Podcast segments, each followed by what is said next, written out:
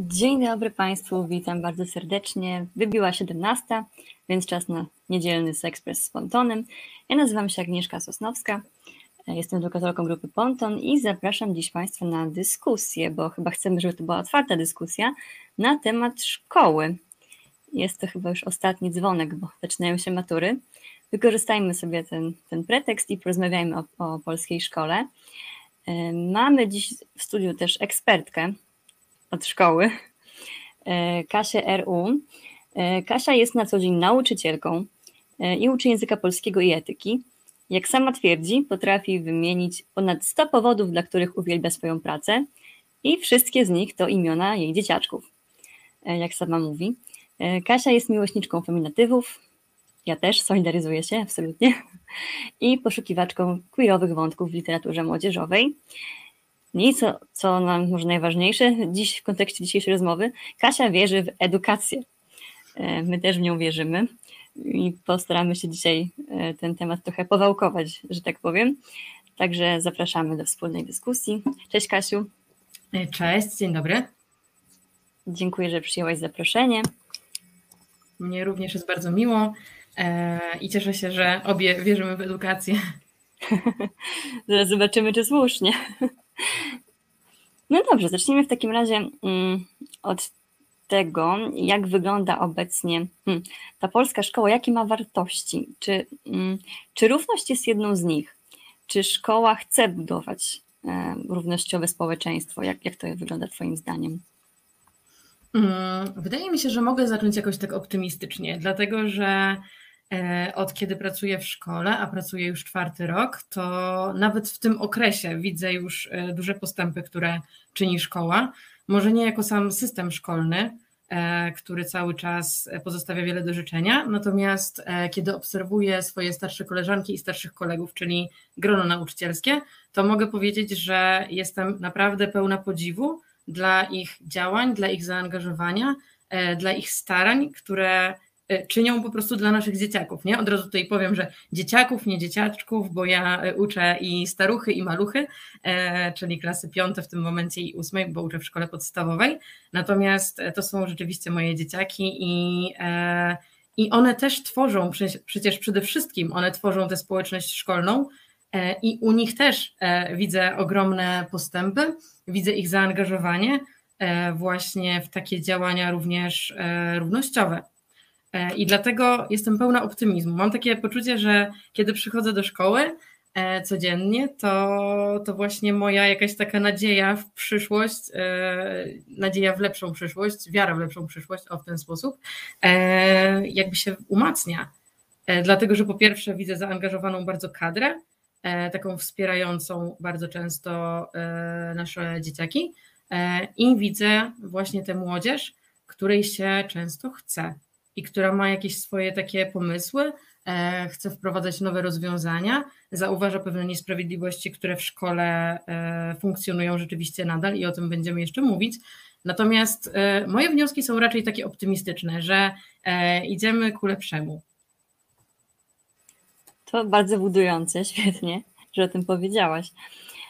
Z tego co zrozumiałam, właśnie jakby społeczeństwo szkolne napawa optymizmem, a co z samym systemem?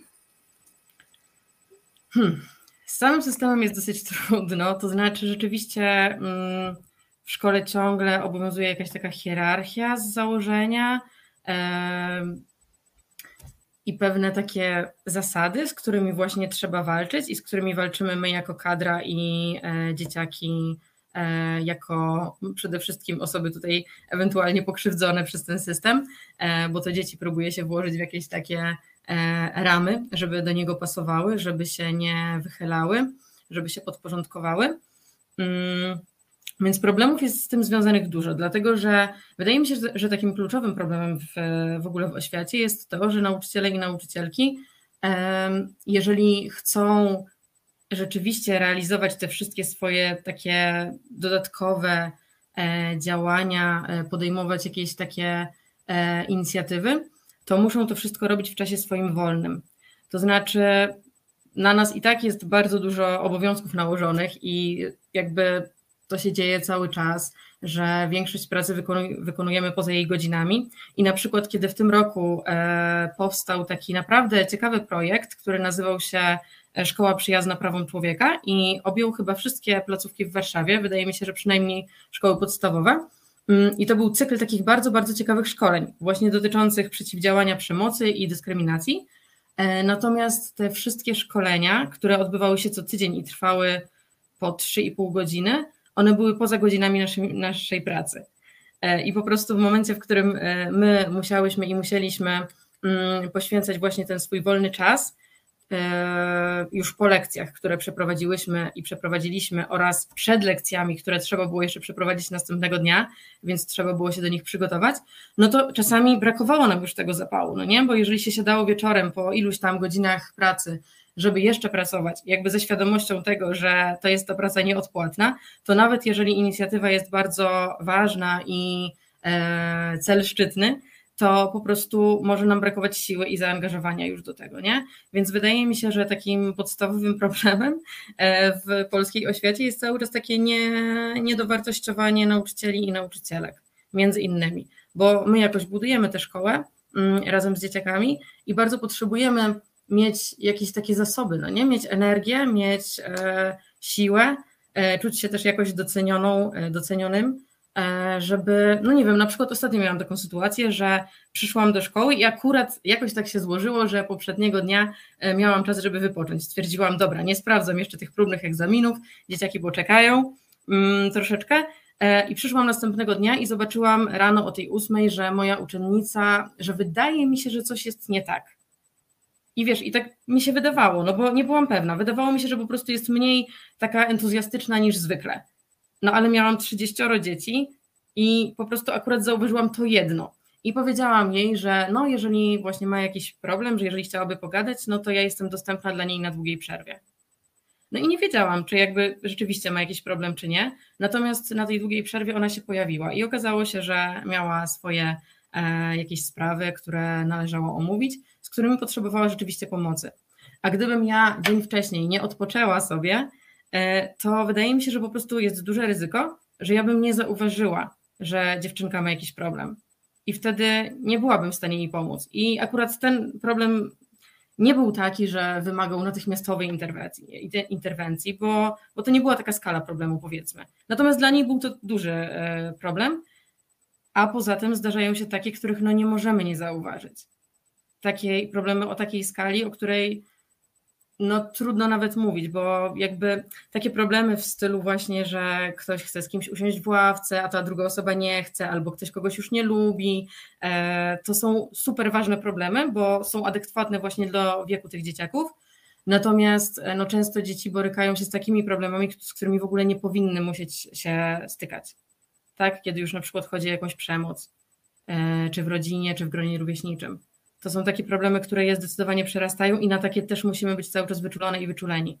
A nie będziemy aż w takim stopniu, jeżeli właśnie będzie brakowało nam tej przestrzeni na jakąś taką, po prostu na, na odpoczynek i też na e, rozwój, bo zauważyłam, że wśród kadry pedagogicznej jest mnóstwo, mnóstwo osób, które cały czas we własnym zakresie szukają szkoleń i biorą udział na przykład w szkoleniach dotyczących teraz, o, teraz dzieci e, przyjeżdżających właśnie z Ukrainy, są odpowiednie szkolenia organizowane, ale to też trzeba mieć na nie czas, prawda? I jakby jakieś zasoby siłę. energetyczne. Tak, i siłę, no właśnie. Czy są szkolenia? Mm, ja bardzo e, lubię też brać w takich udział i, e, i uczestniczyłam w nich dotyczące e, dzieci transpłciowych, czy dzieci w ogóle nieheteronormatywnych w przestrzeni właśnie szkolnej albo dzieci w spektrum autyzmu, jakby najróżniejsze, prawda? I, I po prostu ja widzę ogromną chęć wśród nauczycieli i nauczycielek, żeby brać w tym udział i żeby się doszkalać, żeby się kształcić, żeby móc pomagać, móc wspierać tak mm, w odpowiedni sposób. Natomiast chciałabym, żeby to wszystko było takie nie poza naszą pracą, tylko w ramach naszej pracy. Wtedy by było zdecydowanie łatwiej. Mhm. Widzę, że pojawił się komentarz y, pierwszy jakby do, do treści. Tu pani Małgorzata pyta, w czym czujesz się niedowartościowana? Myślę, że już po części odpowiedziałaś na to pytanie, ale może chciałabyś coś od siebie dodać. Ja mogę tylko tak od siebie na szybko rzucić, że no chociażby myśl, myślę w kwestii finansowej nauczycielki, nauczyciele są dość słabo opłacane, opłacani, a myślę, że pełnią ogromną rolę w wychowywaniu dzieci. No, dzieci spędzają mnóstwo czasu w szkole, taka jest prawda. I te postawy nauczycielek, nauczycieli mają na nie ogromny wpływ. Poza tym są osoby wszystkie z wykształceniem, no, pełnią naprawdę ważną rolę. Ale może ty masz jeszcze coś do dodania w tej kwestii? Wydaje mi się, że przede wszystkim jakiś taki stosunek e, właśnie osób e, rządzących do nauczycieli i nauczycielek, czyli chciałabym nie słyszeć e, pewnych komunikatów, nie wiem, ciągłych nawiązań do strajku sprzed paru lat, który trwał tak naprawdę kilka, kilkanaście dni, a ciągle się mówi, że ze względu na to dzieci mają zaległości, albo kiedy sugerowano, że nauczyciele i nauczycielki powinni dostać podwyżki, to e, któryś z polityków powiedział, że przecież nie musimy żyć w celibacie, więc możemy urodzić dzieci i mieć 500. Plus. Więc no jakieś takie rzeczy, tak? Że po prostu są pewne komentarze, które e, są poniżej właśnie wszelkiej krytyki.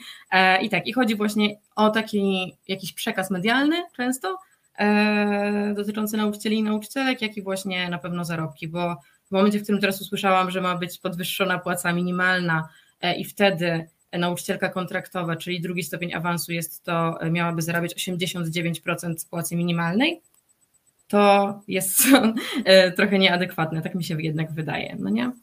E, ale nie chciałabym się teraz na tym skupiać, bo jakby to nie o tym będziemy dzisiaj rozmawiać. Natomiast tak, ten problem Jasne, jest. jasne. No i też myślę, że taka kwestia prestiżu zawodu, czy raczej jego braku niestety w Polsce też jest może nieistotna kwestia nauczycielka, nauczyciel nie jest takim poważanym zawodem, jak powinien być, wydaje mi się, ale rzeczywiście zostawmy może na chwilę e, te kwestie prestiżu i finansów, a wróćmy do, do polskiej szkoły. E, chciałam jeszcze podpytać, czy, czy nasz, nasza szkoła w ogóle próbuje zapobiegać dyskryminacji na takim poziomie systemowym, w jaki sposób, jak to widzisz? Tak, to znaczy w ogóle jest dużo bardzo sposobów i właśnie nie wiem na ile systemowo możemy o tym mówić, to znaczy na pewno to wprowadzanie szkoleń i różnych zajęć i profilaktycznych i mm, takich integracyjnych na przykład, bo przecież wydaje mi się, że takim podstawowym sposobem dla zapobiegania przemocy i dyskryminacji są takie działania właśnie profilaktyczne, czyli tworzenie, ogólnie budowanie relacji po prostu w szkole, nie? Czyli jakby nie zwalczanie już e, czegoś, co powstanie, tylko e, takie działania wstępne, działania wstępne, a to możemy robić cały czas. E, wydaje mi się, że należałoby zacząć może od tego, co możemy my jako nauczyciele i nauczycielki robić, a właściwie może zacząć od tego, czego nie należy robić. Bo w sumie czego nie należy robić, to jest jakby łatwiej, bo to jest takie działanie minimum, prawda? I wydaje mi się, że to, czego możemy nie robić, to przede wszystkim nie utrwalać stereotypów. I to już jest bardzo łatwe. Bo Do tego prostu... na pewno jeszcze nawiążę później. tak, bo właśnie nie wiem, natomiast tak sobie po prostu pomyślałam teraz o tym, że e, jeżeli powstrzymałybyśmy i powstrzymalibyśmy się przed jakimiś takimi komunikatami w stylu, że ojej, hmm, że zawsze albo nigdy na przykład coś. To znaczy, jeżeli będziemy używać w ogóle takich e, określeń, że zawsze albo nigdy, to już to jest jakaś zawsze, zawsze mhm, generalizacja. Więc gdyby tego unikać, to udałoby się już pominąć pewien problem. E, można by na przykład nie mówić rzeczy w stylu, bo wydaje mi się, że tak jak e, walczymy w szkole z dyskryminacją, to walczymy z dyskryminacją ze względu na e, ze względu na niepełnosprawność, ze względu na status ekonomiczny, ze względu na status społeczny, na pochodzenie, na wyznawaną religię i tak. Natomiast bardzo mało mówi się w szkole o dyskryminacji ze względu na płeć, bo to już jest trochę niewygodne i takie się wydaje takim kontrowersyjnym tematem, e, oraz e, ze względu na orientację seksualną. To w ogóle jest pomijany temat, dlatego że no przecież sformułowanie orientacja seksualna zawiera w sobie słowo seks i to jest przerażające, bo przecież jak to? Mamy dzieci, mamy seks i w ogóle nie można o tym przecież mówić. Jest to po prostu objęte jakimś tabu. Mm, więc tutaj cały czas widzę ten problem. I i też widzę tutaj jakieś takie stereotypowe podejście do tematu. To znaczy, cały czas w szkole można usłyszeć e, takie e, komentarze jak, e, albo takie prośby jak, no, potrzebuję pięciu silnych chłopców do przeniesienia ławek, nie? I choćby dziewczynki chciały, to nie, nie, nie, od razu jest takie, że, że poprosimy chłopców. Albo właśnie podział mm, na grupy ze względu na płeć, no nie, że dziewczynki stańcie tu, a chłopcy stańcie tu. I to już może rodzić pewne problemy, bo po pierwsze, właśnie hmm, to jest ciekawy sposób podziału. E, a po drugie, na przykład, jak się mają w tym odnaleźć osoby, e, które chodzą do naszych szkół, e, które na przykład nie identyfikują się z płcią przypisaną im przy urodzeniu, prawda? Bo tutaj jakby te osoby też istnieją i czasami zdarza się, że o tym zapominamy. Więc wydaje mi się, że gdyby dzielić w jakiś inny sposób dzieci, albo na przykład pozwolić im dobrać się w, jakoś w grupy, no to byłoby to łatwiejsze wtedy. Absolutnie. Chciałam właśnie jeszcze dodać do, tego, co mówiłaś, do tych stereotypów, że ja pamiętam wiele przykładów e, z czasów własnej edukacji, jeszcze na przykład w liceum, wspaniałym liceum, do którego chodziłam, ale też mojej wychowawczyni wyrwało się kiedyś, że mm, trzeba było posprzątać po jakiejś przygotowaniu gazetki klasowej, czegoś nie pamiętam już nawet, ale mm, właśnie nasza wychowawczyni powiedziała, żeby jakaś dziewczyna poszła po szczotkę do zamiatania. Mhm. Co ciekawe, właśnie za każdym razem, kiedy potrzebna była kreda do tablicy, to wysyłało się chłopca, ale nagle po szczotkę do zamiatania wysłana została dziewczyna. Także dla mnie to bardzo wtedy uderzyło, aczkolwiek moja wychowawczyni była absolutnie cudowna i ja nie, nie podejrzewam ją o to, żeby zrobiła to jakoś złośliwie specjalnie. I, także po prostu właśnie potęga stereotypów zadziałała. Zresztą z moją wychowawczynią spotkałam się później na proteście e, czarnym proteście, więc nie, nie zarzucam jej absolutnie złych intencji. Ale tak, ale to jest takie... Oj, przepraszam cię. Nie, mów, mów, mów.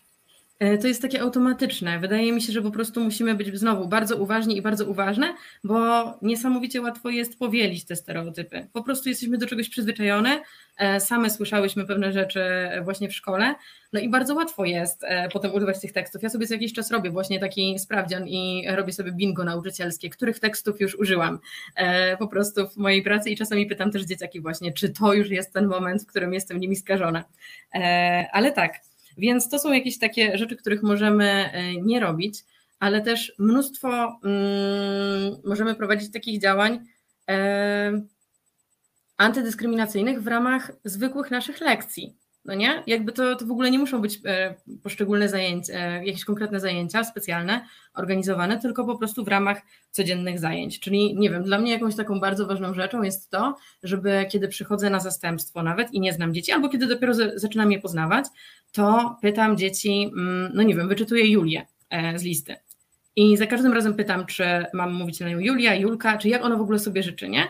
To już jest jakieś takie, to pytanie o preferowane imię i nawet nie w kontekście właśnie osób trans, tylko po prostu e, tak na co dzień e, ze wszystkimi dziećmi, mm, to już jakby daje im jakąś taką możliwość decydowania o sobie że jeżeli dziecko po prostu lubi tylko Julka, to ja będę mówić tylko Julka. Może mi się oczywiście zdarzyć, że zapomnę, natomiast jakby też zawsze proszę dzieci, żeby mnie poprawiały wtedy, bo to jest jakiś dla mnie taki przejaw szacunku i właśnie dawanie dzieciakom po prostu głosu i możliwości decydowania o sobie w takich podstawowych sprawach tożsamościowych, nie? No bo imię jednak jest bardzo ważne. Mm, to, co możemy też robić właśnie w zakresie takim mm, edukacyjnym, bo wydaje mi się, że aby zapobiegać dyskryminacji, to przede wszystkim należy po prostu edukować. Dlatego, że mam jakieś takie poczucie, że większość zła wynika z braku świadomości albo z niewiedzy, że jakoś tak chcę w to wierzyć, że ludzie gdyby wiedzieli, e, że coś jest złe, to by tego zazwyczaj nie robili, a zwłaszcza chcę w to wierzyć, jeżeli chodzi o moje dzieci. E, po prostu. Dlatego czuję jakąś taką misję edukowania ich w różnym zakresie, a one bardzo mi tę misję ułatwiają, ponieważ zadają pytania. I to też jest super ważne, bo te dzieciaki nas po prostu naprawdę prowadzą. Czyli jeżeli one czują jakąś potrzebę, żeby się czegoś dowiedzieć, to one po prostu przychodzą i naprawdę miałam takie sytuacje, w których dzieci przychodzą do mnie i mówią: mm, Proszę pani, bo my to chcemy porozmawiać o polityce, a to był czwartoklasista. Albo przychodzi do mnie uczennica i mówi: Proszę pani, bo ja to uważam, że powinnyśmy już porozmawiać o seksie. I jakby one domagają się takich zajęć po prostu. I wtedy moją rolą jako wychowawczyni czy jako polonistki po prostu jest to, żeby im te zajęcia jakoś zapewnić. Nawet jeżeli ja nie jestem w stanie ich przeprowadzić, bo nie mam takich kompetencji, to żeby jakoś porozmawiać z rodzicami i wspólnymi siłami, żeby to dzieciakom po prostu zorganizować. E, ostatnio właśnie usłyszałam z kolei prośbę, żeby porozmawiać o LGBT, no nie? I, i znowu mogę, e, nie wiem, wpaść w panikę, że ojej, ojej, i co teraz? Albo powiedzieć im, to jest niezgodne z programem, wróćmy do czytanki, a mogę powiedzieć, że ej, dobra, słyszę cię, słyszę, że masz taką potrzebę, zapisuję to i dobrze, może w tym momencie na przykład nie jestem w stanie od razu zrobić wykładu czy warsztatów, ale zrobimy to po prostu, bo ty mnie o to prosisz. A da się to robić i to w ramach wszystko, y, nawet realizacji podstawy programowej, bo my nawet w podstawie programowej, w ramach różnych przedmiotów, których uczymy, mamy bardzo dużo rzeczy, które, mm, których dzieci potrzebują. Ta podstawa programowa jest chwilami przestarzała, ale nie zawsze, bo mamy tam takie treści, jak nie wiem, jak odróżnić um, odpowiednie źródła wiedzy, tak, wiarygodne źródła wiedzy, jak rozpoznać, jak odróżnić e, fakt od opinii, e, jak rozpoznać manipulacje i jakby to są wszystko tak, takie bardzo życiowe rzeczy. Mm, więc tutaj wspomniałam już właśnie o tej uważności na potrzeby i na uczucia dzieciaków, bo one je naprawdę często potrafią komunikować, a jeżeli mają z tym większe problemy, no to to już jest kwestia naszej uważności. Mm, wspomniałam też o tym, żeby wspierać inicjatywy dzieciaków, bo bardzo często one po prostu przychodzą i na przykład u mnie w szkole było tak, że e, osoby chciały po prostu, żeby powstała różowa skrzyneczka. No i znalazła się na szczęście e, u nas właśnie e, nauczycielka, która usłyszała tę potrzebę, zorganizowała to i w tym momencie różowe skrzyneczki mamy, ale to same dzieciaki przyszły i wyszły z inicjatywą. Tak samo, kiedy przychodzą i proszą o organizację tęczowego piątku. To też jest jakby potrzeba dzieciaków.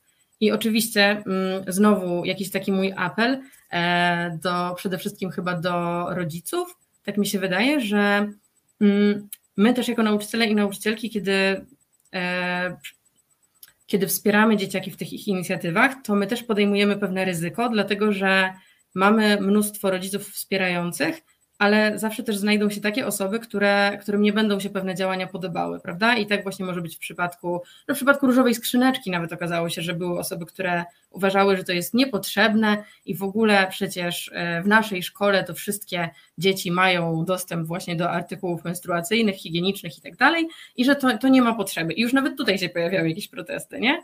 E, a co dopiero przy tęczowym piątku, który budzi jakieś takie kontrowersje i to nawet na taką szerszą skalę, czy też pamiętam, że kiedy prowadziłam lekcję o e, cyberprzemocy, to też odezwał się rodzic, że czy to jest na pewno zgodne z podstawą programową, bo przecież jak możemy mówić o cyberprzemocy, nie? Więc po prostu e, ważne jest to, że, że kiedy już e, nauczyciele i nauczycielki podejmują jakieś takie działania i wychodzą naprzeciw oczekiwaniom dzieci, to żeby pojawiły się też głosy wspierające. Ja bardzo sobie cenię, jeżeli na przykład, nie wiem, pod koniec roku chociażby usłyszę potem od jakiejś mamy czy jakiegoś taty, że jej, super, że pani, nie wiem, pożyczyła mojemu synowi książkę, w której głównym bohaterem jest chłopak transpłciowy, no nie? Bo wtedy mam takie, jej, dobra, czyli to nie jest tak, że muszę się cały czas tylko obawiać, że zaraz ktoś będzie miał do mnie jakieś pretensje, tylko że są osoby, które uważają, że to ważne i z którymi mogę jakoś, e, no od których mogę też czerpać jakoś tak to wsparcie i, i energię, no właśnie. Mm. Strasznie wpadam w monologi. Nie szkodzi, nie szkodzi. No, w końcu jesteś ekspertką, prawda? Znasz y, to środowisko od środka. Jeszcze chciałam tylko nawiązać krótko do tego, co robić, czego nie robić, to tak o tym zaczęłaś się wspominać. Mm, I do stereotypu. E, to jeszcze tak ze swojego doświadczenia mogę dodać, e, że warto unikać pewnych typów przykładów, na przykład w nauce języka obcego. Ja często spotykam się z takimi mm, sztampowymi tek tekstami, na przykład y, mama gotuje obiad, tata idzie do pracy i jest odmiana nie wiem, czasownika nie wiem, w czasie present simple na przykład w czy angielskiego. Y, I to jest tak typowe i tak, tak bolesne dla mnie. I tak bardzo pamiętam to z, ze szkoły. Zawsze to zwracam uwagę, więc warto po prostu zdawać sobie sprawę z tego, że możemy budować samodzielnie niesztampowe, niestereotypowe przykłady i w ten sposób jakoś tak oswajać dzieciaki z tym, że, że nie musi, świat nie musi być czarno-biały, nie, nie musi być taki, do jakiego nas przyzwyczajono. Tak samo możemy powiedzieć na przykład, że Kasia poszła z swoją dziewczyną na imprezę, a nie z, z chłopakiem. I w ten sposób też przybliżyć dzieciakom mm, te kwestie właśnie orientacji chociażby. Tak, i to jest właśnie taka najprostsza rzecz, no nie? Że właśnie te mhm. przykłady. Ja to pamiętam nawet od mojej mamy. Moja mama też jest polonistką i ona zawsze po prostu każdej klasie, kiedy e, rysowały dzieciaki e, wykres zdania pojedynczego, to za każdym razem padało zdanie: Tata ugotował pyszną zupę pomidorową, no nie? I jakby to jest takie najprostsza rzecz, którą możesz zrobić, że po prostu nagle sobie przewrócisz te e, role płciowe tak, tak taki najprostszy, najprostszy sposób i już dzieciakom e, dajemy jakiś inny przekaz trochę. Więc to nie muszą być jakieś takie wielkie rzeczy, nie? Absolutnie, mm. to mogą być takie drobne, a jak znaczące. Tak. I też tak jak powiedziałaś o tym oswajaniu e, tematu z kolei nieheteronormatywności, to dla mnie jakimś takim bardzo, e, hmm, to znaczy wydaje mi się, że bardzo znaczącym dla dzieci na przykład sygnałem jest też to, że ja na przykład do pracy chodzę z tęczową torbą. I nagle to nie jest tak, że tylko moje dzieci wiedzą, że ja jestem sojuszniczką, czy jestem członkinią, czy w każdym razie, że jestem osobą wspierającą tutaj, tak, społeczność LGBT, E, ale też wiedzą o tym dzieci, których nie uczę. I zdarza się, że właśnie te dzieci do mnie też przychodzą i mówią, że mają jakiś tam problem z tym związany, albo po prostu przychodzą i chcą porozmawiać, albo nie wiem, jakoś czują się pewniej, bo no ja pracuję w podstawówce i tam dzieciaki właśnie odkrywają różne rzeczy w sobie i na przykład zakochują się po raz pierwszy i wydaje mi się, że, że to jest dla nich takie, że to jest dla nich jakiś taki ważny sygnał, nie? że jakby tutaj tutaj macie wsparcie, tutaj w razie czego możecie się zwrócić. Jakby wydaje mi się i też wiem, bo właśnie tak się działo, że po prostu dzieciaki przychodziły.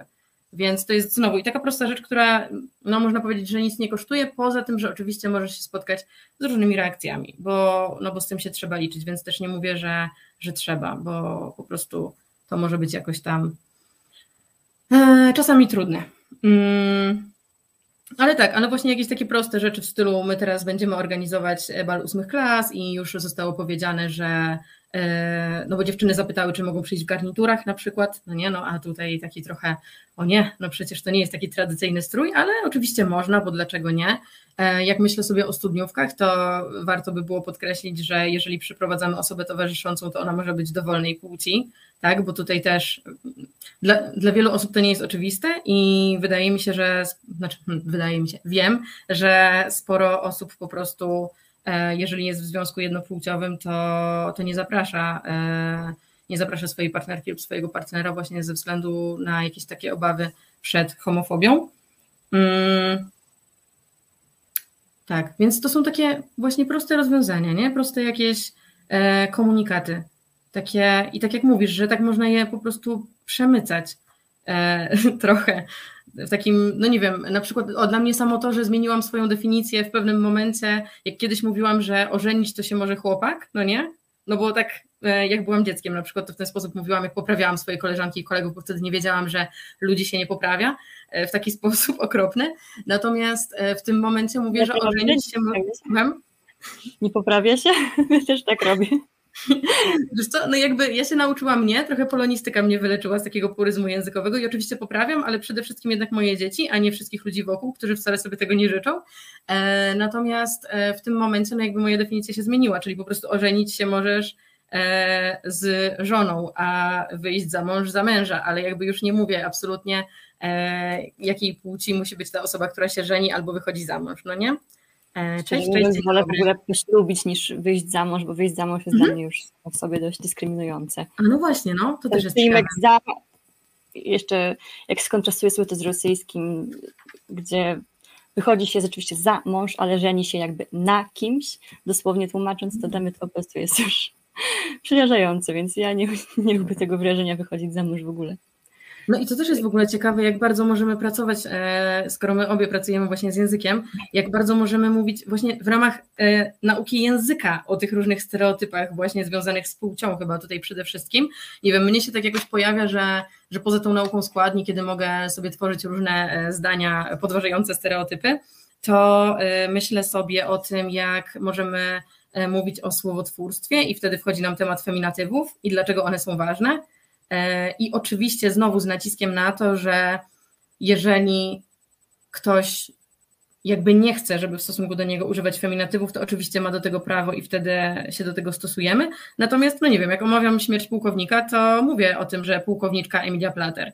I dzieciaki potem też tak mówią po prostu, bo to przyjmują. Czy jak mamy arkusz egzaminacyjny i tam jest napisane, że sprawdza nauczyciel, czy coś takiego gdzieś tam z boku, to moje dzieci niektóre dopisują, sprawdza nauczyciel K, dopisują mi format K.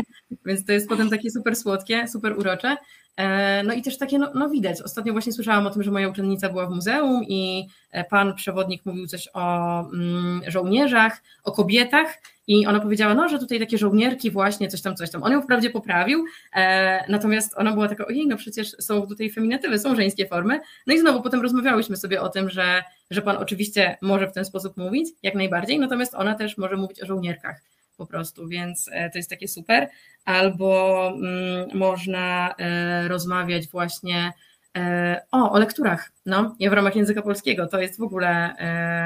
Lektury to jest w ogóle oddzielna kwestia.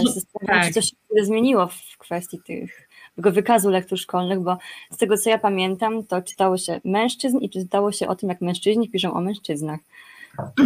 kobietom, dziewczynom brakowało jakiegoś żeńskiego wzorca i właśnie autorek i, bohaterek. Czy coś się w tej kwestii zmieniło? Pytam używa w końcu polonistka. Nadal czyta się mężczyzn i nadal czyta się o chłopcach i to jest bardzo, bardzo przykre, bo mamy mnóstwo autorek i mamy też mnóstwo książek e, z bohaterkami e, właśnie, e, z bohaterkami dziewczynkami po prostu. Mm, natomiast one nie trafiają na listy lektur. Bo mamy, jak sobie pomyślę o klasach 7-8, to poza tą Emilią Plater, to tak, żeby była jakaś główna postać kobieca, a to balladyna, balladyna, czyli e, kilkukrotna morderczyni. To zła oczywiście zawsze. Dla mnie była kobietą z charakterem, pierwszą chyba jedyną w kanonie lektur szkolnych. Tak, balladyna jest w ogóle bardzo... E, nie usłyszałam tego, co mówiłaś na końcu, nie, więc przepraszam. Nie chcę mówić, że, że była dobrą, pozytywną postacią, ale była jedną, chyba jedyną wyrazistą postacią kobiecą w całym kanonie i, i w pewien sposób zawsze mi imponowała. Tak, balladyna jest w ogóle, balladyna już jako e, dramat jest e, bardzo lubianym tekstem przez uczniów i uczennice, rzeczywiste, z różnych powodów, natomiast chyba jest jedyną w tym momencie tytułową bohaterką lektur szkolnych, takiej lektury szkolnej obowiązkowej. E, I rzeczywiście, co jest ciekawe bardzo, że kiedy, bo ja mam też jako nauczycielka możliwość wyboru lektur uzupełniających i staram się z tego korzystać i oczywiście ogranicza mnie, ograniczają mnie na przykład zasoby biblioteczne, bo po prostu pewne książki nie są tak dostępne dla wszystkich dzieci, więc na to też trzeba uważać, ale akurat w, w szkole, w której uczę mam jakiś taki komfort, że rodzice powiedzieli, że oni będą zdobywać te książki i, o, i, i po prostu mogę sobie wymyślać e, najróżniejsze tytuły, e, a dzieciaki i tak mają e, w jakiś sposób zdobyte mm, egzemplarze. Więc za każdym razem, kiedy już wybieram te książki albo wybieram właśnie z dzieciakami, to, no bo dziewczyny, dziewczyny zwracają uwagę, właśnie moje uczennice, że ej, proszę pani, jakby nie ma nic o dziewczynach. W ogóle znowu chłopcy z placu broni, Tomek Sawyer, Tomek w krainie kangurów, e, jakieś e, czy, czy już później nawet e, pan Tadeusz, e, no cóż, no tam kobiety pełnią tylko jakąś taką funkcję ozdobną właściwie. E, dlatego dzieciaki, zwłaszcza dziewczynki właśnie, domagają się tego, żeby też czytać o bohaterkach. I co jest interesujące, to wtedy, kiedy zadaję taką lekturę, jak na przykład Tomek w krainie kangurów, czy cokolwiek w tym stylu, to wszyscy są tacy, że po prostu zapisują tytuł. A jak już podaję mój ukochany tytuł Ania z Zielonego Wzgórza, to chłopcy są taki, tacy, nie, w ogóle nie, my nie będziemy tego czytać, dziewczyna w tytule, straszne, to jest dla dziewczyn, na pewno tylko. Więc jakby to jest dla mnie zaskakujące. Tak samo, kiedy mm, używam e, w jakiejś tej formie takiej generycznej, używa się określenia uczniowie, to e, odzywają się do ciebie zarówno dziewczynki, jak i chłopcy. Natomiast jeżeli mówię już w formie na przykład nie męsko-osobowej, że zrobiłyśmy, to zaraz chłopcy są tacy, E, proszę pani, ale to my nie, nie musimy tego robić na przykład. Więc ja staram się bardzo używać obu form, czyli po prostu po pierwsze feminatywy, a po drugie też te formy niemęskoosobowe. Czyli mówię, że zrobiłyśmy i zrobiliśmy, że czytałyśmy i czytaliśmy, w ten sposób, żeby jakoś zauważyć tę obecność. Czasami dzieciaki na początku są zdziwione, bo no nie są po prostu przyzwyczajone i pytają, że proszę pani, a dlaczego pani tak tutaj mówi? A ja mówię, bo ja was widzę, dziewczyny, bo wy też tu jesteście i stanowicie połowę tej klasy albo większość. E, więc, mm, więc to też jest jakoś tam istotne, żeby one też wiedziały, że tu są e, i są widziane, bo wydaje mi się, że często w szkole dostrzega się przede wszystkim chłopców, bo ze względu na jakąś taką socjalizację oni e, sprawiają na przykład czasami problemy wychowawcze, nie? I wtedy te osoby, które sprawiają jakieś takie większe problemy wychowawcze, czyli e, przeszkadzają w trakcie lekcji jakoś tam na przykład, no to zwraca się na te osoby większą uwagę po prostu, bo trzeba im zwracać uwagę. I często te osoby takie ciche, takie gdzieś stojące na uboczu, gdzieś nam umykają, bo klasy są zbyt liczne i potem możemy nie zauważyć, że mamy w klasie jakąś utalentowaną e, osobę, która, nie wiem, świetnie pisze, ale po prostu nigdy się nie zgłasza do czytania. To właśnie o czym mówisz podsumowała Karla Nicklado Perez w swojej książce Niewidzialne kobiety, że domyślnym człowiekiem jest mężczyzna. Tak. I to też widać właśnie w języku w tej generycznej formie. E, no i w szkole, tak jak powiedziałaś, e, mówiłaś też właśnie o zachowaniu chłopców. Chciałam przy okazji tak, taką anegdotkę przytoczyć, że ja pamiętam, mm, zauważyłam w szkole, że dziewczynki i chłopcy są też różnie oceniane i oceniani e, właśnie pod względem zachowania. Podczas gdy dziewczynka musi się, czy dziewczyna musi się postarać, żeby dostać to zachowanie wzorowe, przynajmniej za moich czasów takie było, to chłopiec wystarczy, że nie przeszkadza, że jest w miarę ogarnięty i już ma to wzorowe właściwie w kieszeni. To jest taki kolejny przykład niesprawiedliwości i podwójnych standardów. Jestem ciekawa właśnie, jak to teraz e, wygląda. Bo, no właśnie, ja, ja się z tym chyba za bardzo nie spotkałam, ale częściowo, częściowo tak. Może na takiej zasadzie, że jeżeli już na przykład dziewczyna będzie używała wulgaryzmów, to zdarza się, że wtedy mm, pojawia się ogromne oburzenie, że jak to? Taka ładna dziewczynka, a tak brzydko mówi, no nie? To tak, to to słyszałam. Albo, mm, że jeżeli już dziewczyny się pobiją, to już się rzeczywiście mm, zdarza, że ktoś traktuje to jako coś nadzwyczajnego, a coś, co dla mnie jest takie wyjątkowo trudne w pracy wychowawczej, to to, że niestety czasami spotykam się z takim podejściem, że jeżeli chłopiec uderzy innego chłopca, czy chłopcy się pobiją, to no to akurat zdarzyło mi się, że rodzice tak uznali, że oni po prostu rozwiązują swoje sprawy sami i to dobrze, bo to lepiej niż gdyby skarżyli, no nie? Więc po prostu jeden chłopiec uderzył drugiego, drugi uderzył pierwszego i tak dalej, ale jakby to dobrze, w sensie to po prostu to jest męski świat i tak wyglądają zasady obowiązujące w męskim świecie.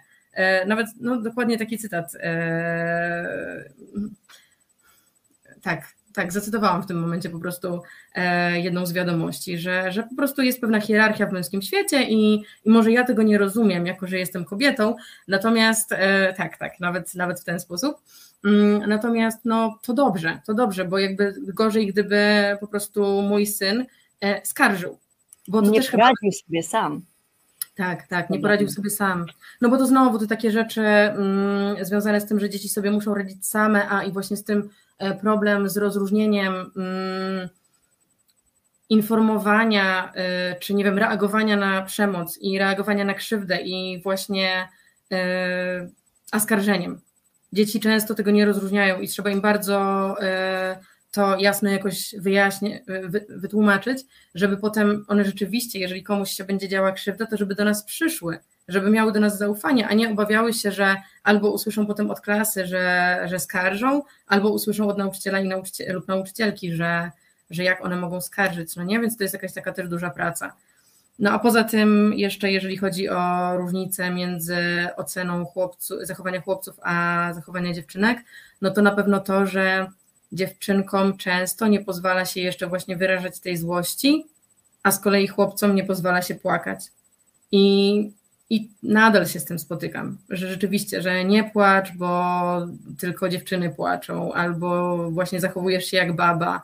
Jakby takie bardzo, bardzo krzywdzące komunikaty, które potem, no, no ten taki patriarchat właśnie, który szkodzi jakby wszystkim, no nie? Że po prostu potem chłopcy mają problem z wyrażeniem swoich uczuć, takich jak smutek e, czy rozpacz, tak? Bo oni mogą rozpaczać, e, również z jakiegokolwiek powodu, nawet jeżeli płaczą, bo dostali czwórkę, to jakby to jest w porządku, to są ich emocje, no jakby okay, ja wiem, że czwórka to jest w porządku ocena i też w ogóle chciałabym, żeby tych ocen w takiej formie w szkole nie było, ale dla niego to jest na przykład dramat w tym momencie i jakby nie jest moją rolą, żeby to oceniać, no nie? Żeby stwierdzić, że o, to nie jest wystarczająco duży problem, bo dla niego to jest problem. Czy jeżeli właśnie dziewczynka mm, z kolei okaże złość, to ona również ma do tego prawo. Oczywiście e, nie może też zacząć nikogo bić, natomiast e, natomiast samo wyrażanie złości jest zupełnie w porządku i no i nie chciałabym, żeby słyszały y, moje uczennice czy moi uczniowie właśnie, że nie mogą czegoś tam ze względu na to, że są określonej płci.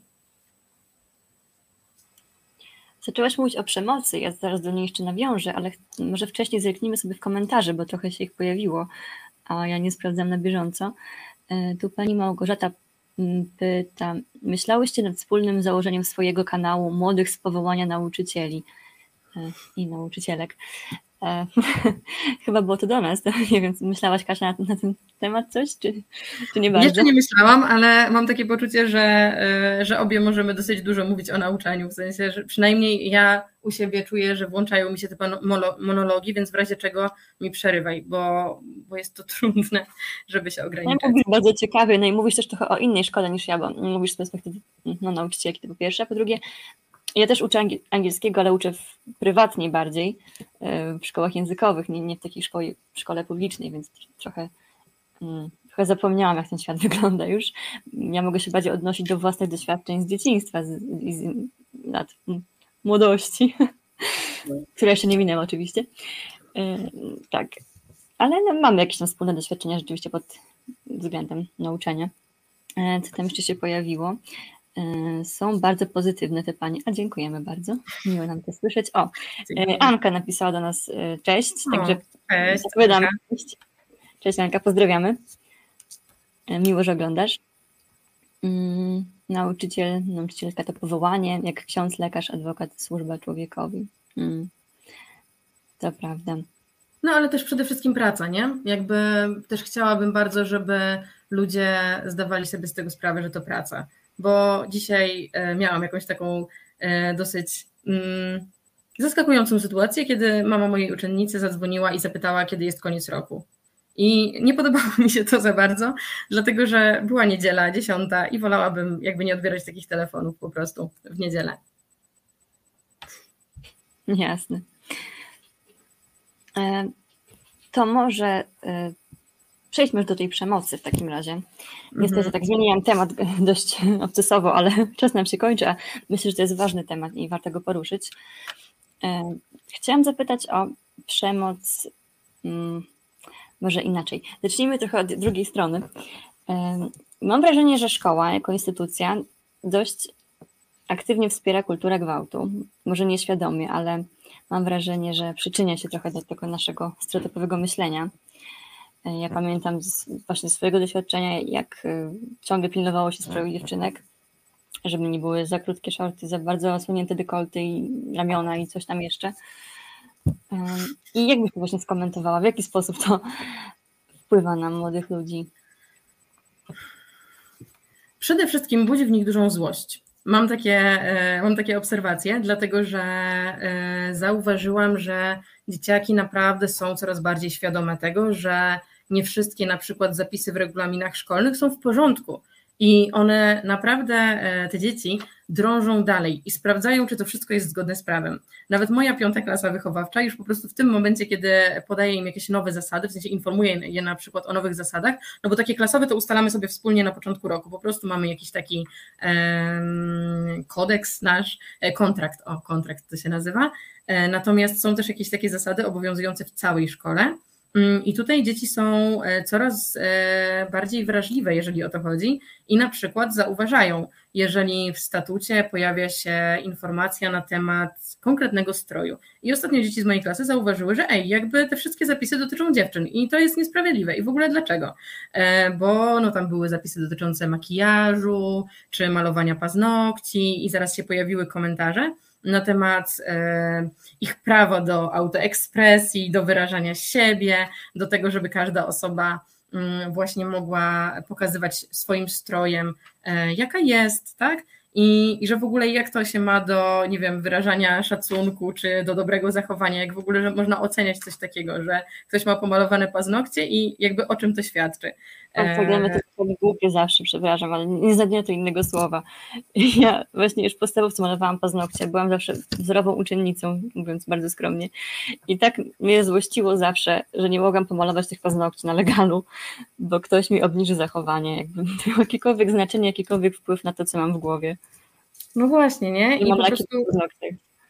Tak, i mnie też to bardzo często irytuje, że właśnie jest tyle bardzo ważnych spraw w szkole, czyli no musimy walczyć z tą przemocą, z tą dyskryminacją, e, pomagać e, właśnie dzieciakom rozwiązywać ich problemy, a tutaj nagle mamy niesamowicie ważną kwestię e, tego, kto ma jak, jakiej długości spódniczkę, albo jak duży dekolt, albo w ogóle te paznokcie czy, czy makijaż. E, podczas gdy często dla dzieci na przykład, no nie wiem, e, ten makijaż ma duże znaczenie też takie, często nastolatki na przykład mają problemy z cerą, prawda? I, i dla nich już nałożenie sobie tego makijażu jest jakimś zapewnieniem sobie komfortu po prostu. Czy no właśnie zwyczajne, no jej, jak ja nawet słyszałam taki przepis, że zbyt intensywne kolory nie są dobrze widziane w szkole i nie wiem, albo ten taki argument, że jeżeli wprowadzimy jednolity strój, to wtedy nie będzie w ogóle widać, kto ile zarabia, a piórniki, plecaki, telefony, w ogóle nie, nie wiadomo, kto ile zarabia, kto właściwie rodzice ile zarabiają, tak? To nie pomaga w żaden sposób. E, jakoś zredukować tych różnic, czy jakoś je ukryć. Wydaje mi się, że po prostu należałoby tutaj wprowadzić edukację na temat tego, jak nie wykluczać ze względu na status ekonomiczny, a nie po prostu zabraniać e, ubierania się w jakiś tam konkretny sposób. Tam widziałam, że pojawiło się pytanie, ale nie zdążyłam przeczytać. Przewiń sobie, jeśli możesz, bo nie wiem, o jakim pytaniu mówisz. A, co, co byś zrobiła z takimi dziećmi? E, nie wiem, z jakimi dziećmi. Z tymi, które malują paznokcie? E, jak są zasady i dwóch buntowników? Nie do końca rozumiem. E, więc e, poczekam na doprecyzowanie, ale powiem też o właśnie też problemie związanym z wyglądem, czyli że czasami słyszałam takie określenia, że niektóre ubrania są wyzywające i ja nie rozumiem też tego jako polonistka, bo wyzywające to takie, które wyzywają. Ja nie widziałam jeszcze żadnych takich, takich ubrań, które by w jakiś sposób kogokolwiek wyzywały, więc nie, nie zgadza mi się to po prostu. tak, więc więc tak, więc tego w ogóle nie rozumiem, nie mam pojęcia. Poza tym zawsze mi się włącza jakiś taki alarm, kiedy słyszę, że e, na przykład uczennice ubierają się w sposób wyzywający, no nie? Bo ja sobie tak myślę, jej, my mamy do czynienia z dziećmi. I jakby w ogóle nie rozumiem takiej seksualizacji tych dzieci. W sensie po prostu nie, nie patrzy się na dzieci w taki sposób, no nie? Więc cokolwiek one na siebie nie założą, to one nie są, nie, nie są wyzywające, nie są nieprzyzwoicie ubrane. Po prostu one są ubrane w sposób, który sobie wybrały i w sposób taki, w który rodzice, który rodzice akceptują, bo rodzice przecież widzą, jak ich dzieci się ubierają. Więc A to, że wydaje... mamy jakieś skojarzenia z nimi związane, to chyba bardzo źle o nas świadczy, nie o tych tak. dzieciach. Tak, no Zwłaszcza no jeśli to są dzieci. Tak, więc to jest niepokojące. No i jeszcze taka kolejna sytuacja mi się przypomina, e, w której no, no to była bardzo taka trudna, e, trudna rzecz, że wydaje mi się, że hmm, taka sytuacja, w której po prostu dziewczyna wys, e, wysłała e, swoim jakimś tam kolegom swoje półnagie zdjęcia i, mm, i problem polegał na tym, że potem to dziewczynki miały organizowane lekcje, jakby jak się nie zachowywać, a nie chłopcy czego nie robić.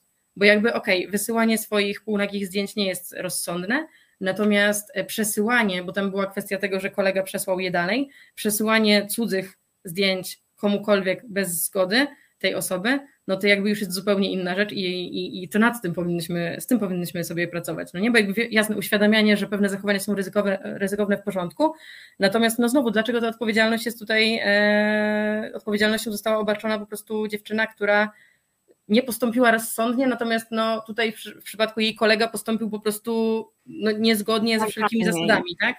Tak, tak więc... Tak, więc tak, jest w życiu dorosłym niestety. Mhm. No I smutne, że już w szkole kształtujemy takie podstawy, to, to, postawy, to co właśnie mówiłaś, że e, zwraca się uwagę na wyzywający ubiór dziewczynek, tak. czyli znowu dziewczyny mają nie prowokować, czy potem tak. kobiety mają nie prowokować, a nie mężczyźni mają się, e, mają po prostu nie krzywdzić, nie, nie stosować przemocy. Tak, i mają, wiesz, nie, nie rozpraszać i jakieś takie rzeczy. Zresztą w ogóle, no wydaje mi się, że szkoła też powinna być takim jakimś podstawowym miejscem, w którym e, będziemy uczyć dzieci, że mają prawa, czyli że właśnie mm, mają na przykład prawa, prawo do e, sprzeciwiania się tej przemocy, że mają prawo do nietykalności cielesnej, że mają prawo odmówić, jeżeli czegoś nie chcą. Dla mnie to jest jakiś taki znowu bardzo prosty sposób na języku polskim, że jeżeli dzieciaki piszą pracę i ta praca jest e, taka nieosobista, tylko po prostu jest to mm, praca na podstawie jakiejś czytanki, no to wtedy wszystkie osoby, które poproszę, no to rzeczywiście czytają. Chyba, że mają coś napisane w opinii, że na przykład nie czytają na głos albo coś takiego, jakieś mają specjalne dostosowania. Natomiast jeżeli jest to praca taka osobista, czyli one piszą o swoich doświadczeniach albo o swoich marzeniach, swoich planach, uczuciach, coś tam, coś tam, to wtedy e, czytają tylko osoby chętne bo one też nie, jakby dzieciaki nie mają obowiązku dzielić się ze wszystkimi e, po prostu jakimiś swoimi e, swoimi rzeczami, nie? Jakimiś takimi swoimi problemami na przykład. Więc to też jest jakieś takie ważne, żeby uwzględniać odmowę dzieci, że one mogą się na coś nie zgodzić, że to nie jest tak, że muszą się całkowicie podporządkować, no bo ja wiem, że jesteśmy w jakiejś takiej relacji władzy, że ja tutaj jestem nauczycielką i po prostu w związku z tym mam nad nimi e, jakąś taką e, władzę, której no absolutnie nie można nadużywać, nie można wykorzystywać, no i też bardzo chciałabym, żeby się od tego odchodziło żebyśmy Absolutnie. jednak miały. To się właśnie przewija w życiu dorosłym znowu, bo tak. potem też jesteśmy w relacjach władzy, nie wiem, w pracy, czy no, mhm. no, inny przykład przykład nie przychodzi do głowy, ale jak najbardziej to, co mówisz, no ma sens, trzeba od początku kształtować te asertywne postawy, żeby potem było łatwiej, bo jak mhm. człowiek nauczy tak wcześnie, że zawsze się musi zgadzać, to potem może być tylko gorzej.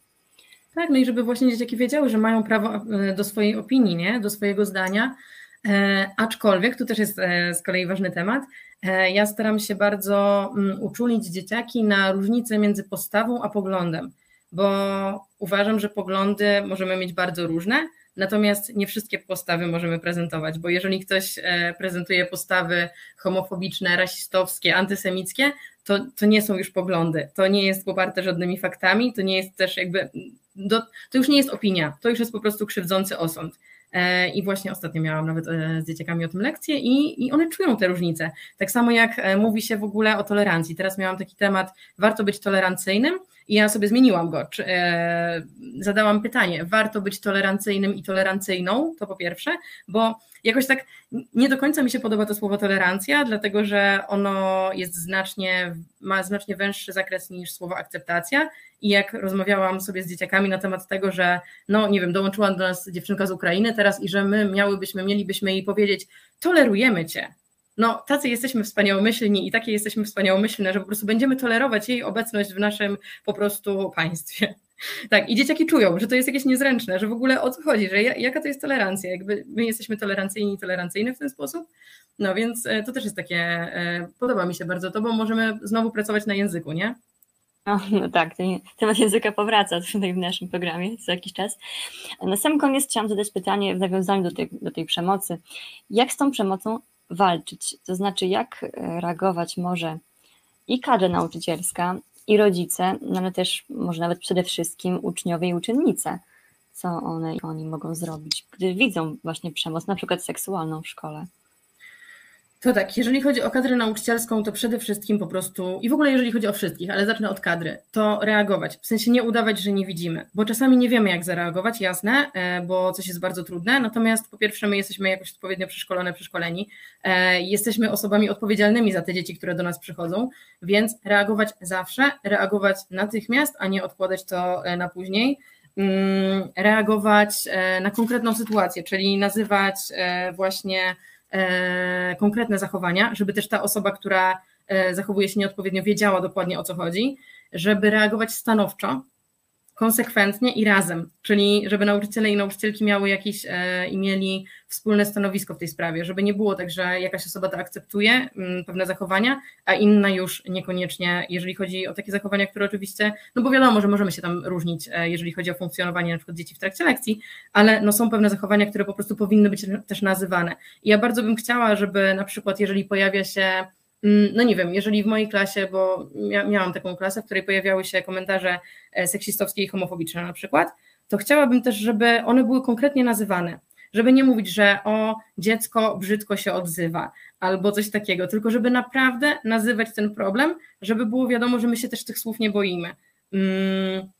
Poza tym, e, to co jest też ważne, żeby reagować spokojnie. I to jest jakieś coś, z czym musimy sobie pracować, e, bo wiadomo, że nam się też włączają jakieś emocje, jesteśmy ludźmi, e, natomiast też skoro pracujemy z dziećmi, to musimy zdawać sobie sprawę z tego, że no właśnie, że on, że jeszcze jest dla nich szansa, że po prostu my, je, jeżeli teraz je dobrze jakoś tam pokierujemy, to to naprawdę może, może nam się udać, no nie? Jakby je wyprowadzić z tych e, krętych ścieżek gdzieś na prostą drogę e, i po prostu z taką troską do nich podejść, no nie? A nie, nie z takim, że dobrze, to teraz będziemy ciebie wykluczać. E, więc z troską jak najbardziej, ale bardzo konsekwentnie. Mm, więc no, tutaj są oczywiście różne metody. Przede wszystkim rozmowy, rozmowy i w ogóle ja przede wszystkim no tutaj te profilaktyczne rzeczy e, są dla mnie szczególnie ważne, ale jeżeli już mamy sytuację, w której dochodzi do zachowań przemocowych, tak jak mówisz, tej przemocy seksualnej, no to po prostu trzeba już też e, przede wszystkim zadbać o osobę, która doświadcza tej przemocy, no nie? I jakby najpierw zadbać o osobę, która doświadcza przemocy i na przykład jeżeli jest taka potrzeba odizolować tę osobę od e, osoby, która stosuje przemoc i zapewnić bezpieczeństwo osobie doświadczającej przemocy, a dopiero później właśnie e, już mm, działać z osobami, które e, tę przemoc stosują. Żeby nie było tak, że, że osoba doświadczająca przemocy po prostu musi w jakiś sposób naprawiać tę osobę, która ją stosuje. Więc to na pewno mm, jest ważne. No i oczywiście potem już mogą iść dalsze konsekwencje, czyli pozbawianie różnych przywilejów te osoby, które stosują tę przemoc, tak? Bo czasami też trzeba takie działania podjąć. E, żeby to zadziałało. Natomiast e, jeżeli chodzi na przykład o działania e, dzieciaków, to bardzo ważne jest to, żeby one po pierwsze właśnie wiedziały, że to jakby zgłaszanie przemocy to nie jest skarżenie, żeby mm, nie bały się nam mówić, że dzieje się coś niepokojącego, a po drugie, mm, żeby potrafiły, jeżeli czują się oczywiście na siłach, przeciwstawić się tej przemocy, czyli na przykład powiedzieć przestań, ej, mnie to nie śmieszy, to nie jest w porządku, nie rób tak. Zwłaszcza e, tutaj dużo jest takiej, dużo jest możliwości z dzieciakami, które są lubiane w grupie, bo one mają już jakby swoją pozycję e, ustaloną i jeżeli taka osoba e, będzie stawiała jakiś opór, mm, to ta osoba stosująca przemoc nie, nie, będzie miała takiego poklasku, nie będzie miała swojej publiczności i tak dalej. Więc wydaje mi się, że bardzo ważne jest to, żeby mm, poprzez takie działania profilaktyczne, żeby nie zbudować potencjalnym oso y, osobom, które potencjalnie mogłyby stosować przemoc, nie zbudować im widowni, tylko żeby od razu było tak, e, e, od razu była jakaś taka dobra reakcja e, na te zachowania. No i oczywiście niesamowicie ważne jest, niesamowicie ważna jest współpraca z rodzicami. Ja bardzo sobie cenię sytuację, w, w sensie rodziców, w który, na których po prostu wsparcie mogę liczyć, o których wiem, że jeżeli ja będę chciała zorganizować dla dzieciaków właśnie jakieś warsztaty, E, czy wyjścia, czy wycieczki, nawet takie zwykłe wycieczki klasowe, to jakby też bardzo dużo daje, e, bo po prostu buduje jakąś relację. Wydaje mi się, że jeżeli mamy dobrą relację z dzieciakami, to, to dużo możemy na tym ugrać.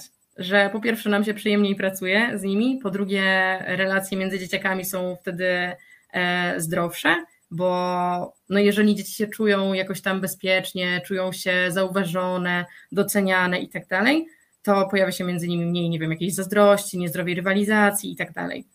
Więc jeżeli nam się uda jakoś zbudować te relacje, to potem też łatwiej dotrzeć do takiej osoby stosującej przemoc, nie? I wtedy takie, że ej, wiesz co, jest mi przykro, kiedy robisz coś tam, też w ogóle nauka takiej komunikacji, komunikacji bez przemocy, bardzo jest to dla mnie jakiś też ważny temat. Więc tak, więc po prostu jakieś takie e, podstawowa profilaktyka, a potem bardzo stanowcze działania i działania razem, czyli nauczyciele, nauczycielki i rodzice razem po prostu. I reakcja, ta pierwsza reakcja, czyli tak, tak podsumowując, jeżeli dziecko widzi, że coś złego dzieje się innemu dziecku, to absolutnie powinno zareagować i nie będzie to skarżenie zawsze warto wrócić do osoby dorosłej, poprosić o pomoc. Nawet jeśli ta osoba dorosła zawiedzie, to próbować dalej do skutku, bo dziecko naprawdę może mieć rację w konfrontacji z dorosłym, czy dorosłą. Tu musimy chyba postawić kropkę, jeśli się zgadzasz. Jeśli nie, to chyba też obawiam się. Więc bardzo Ci dziękuję za dzisiaj. E, bardzo dziękuję też Państwu. Tak na koniec mogę to podsumować naszą rozmowę jednym zdaniem. Wierzymy w edukację. E, także Dziękuję jeszcze raz i do zobaczenia e, w kolejnym odcinku z Ekspresu z Pontonem. Miłego wieczoru. Bardzo dziękuję, do zobaczenia i miłego wieczoru. Reset Obywatelski.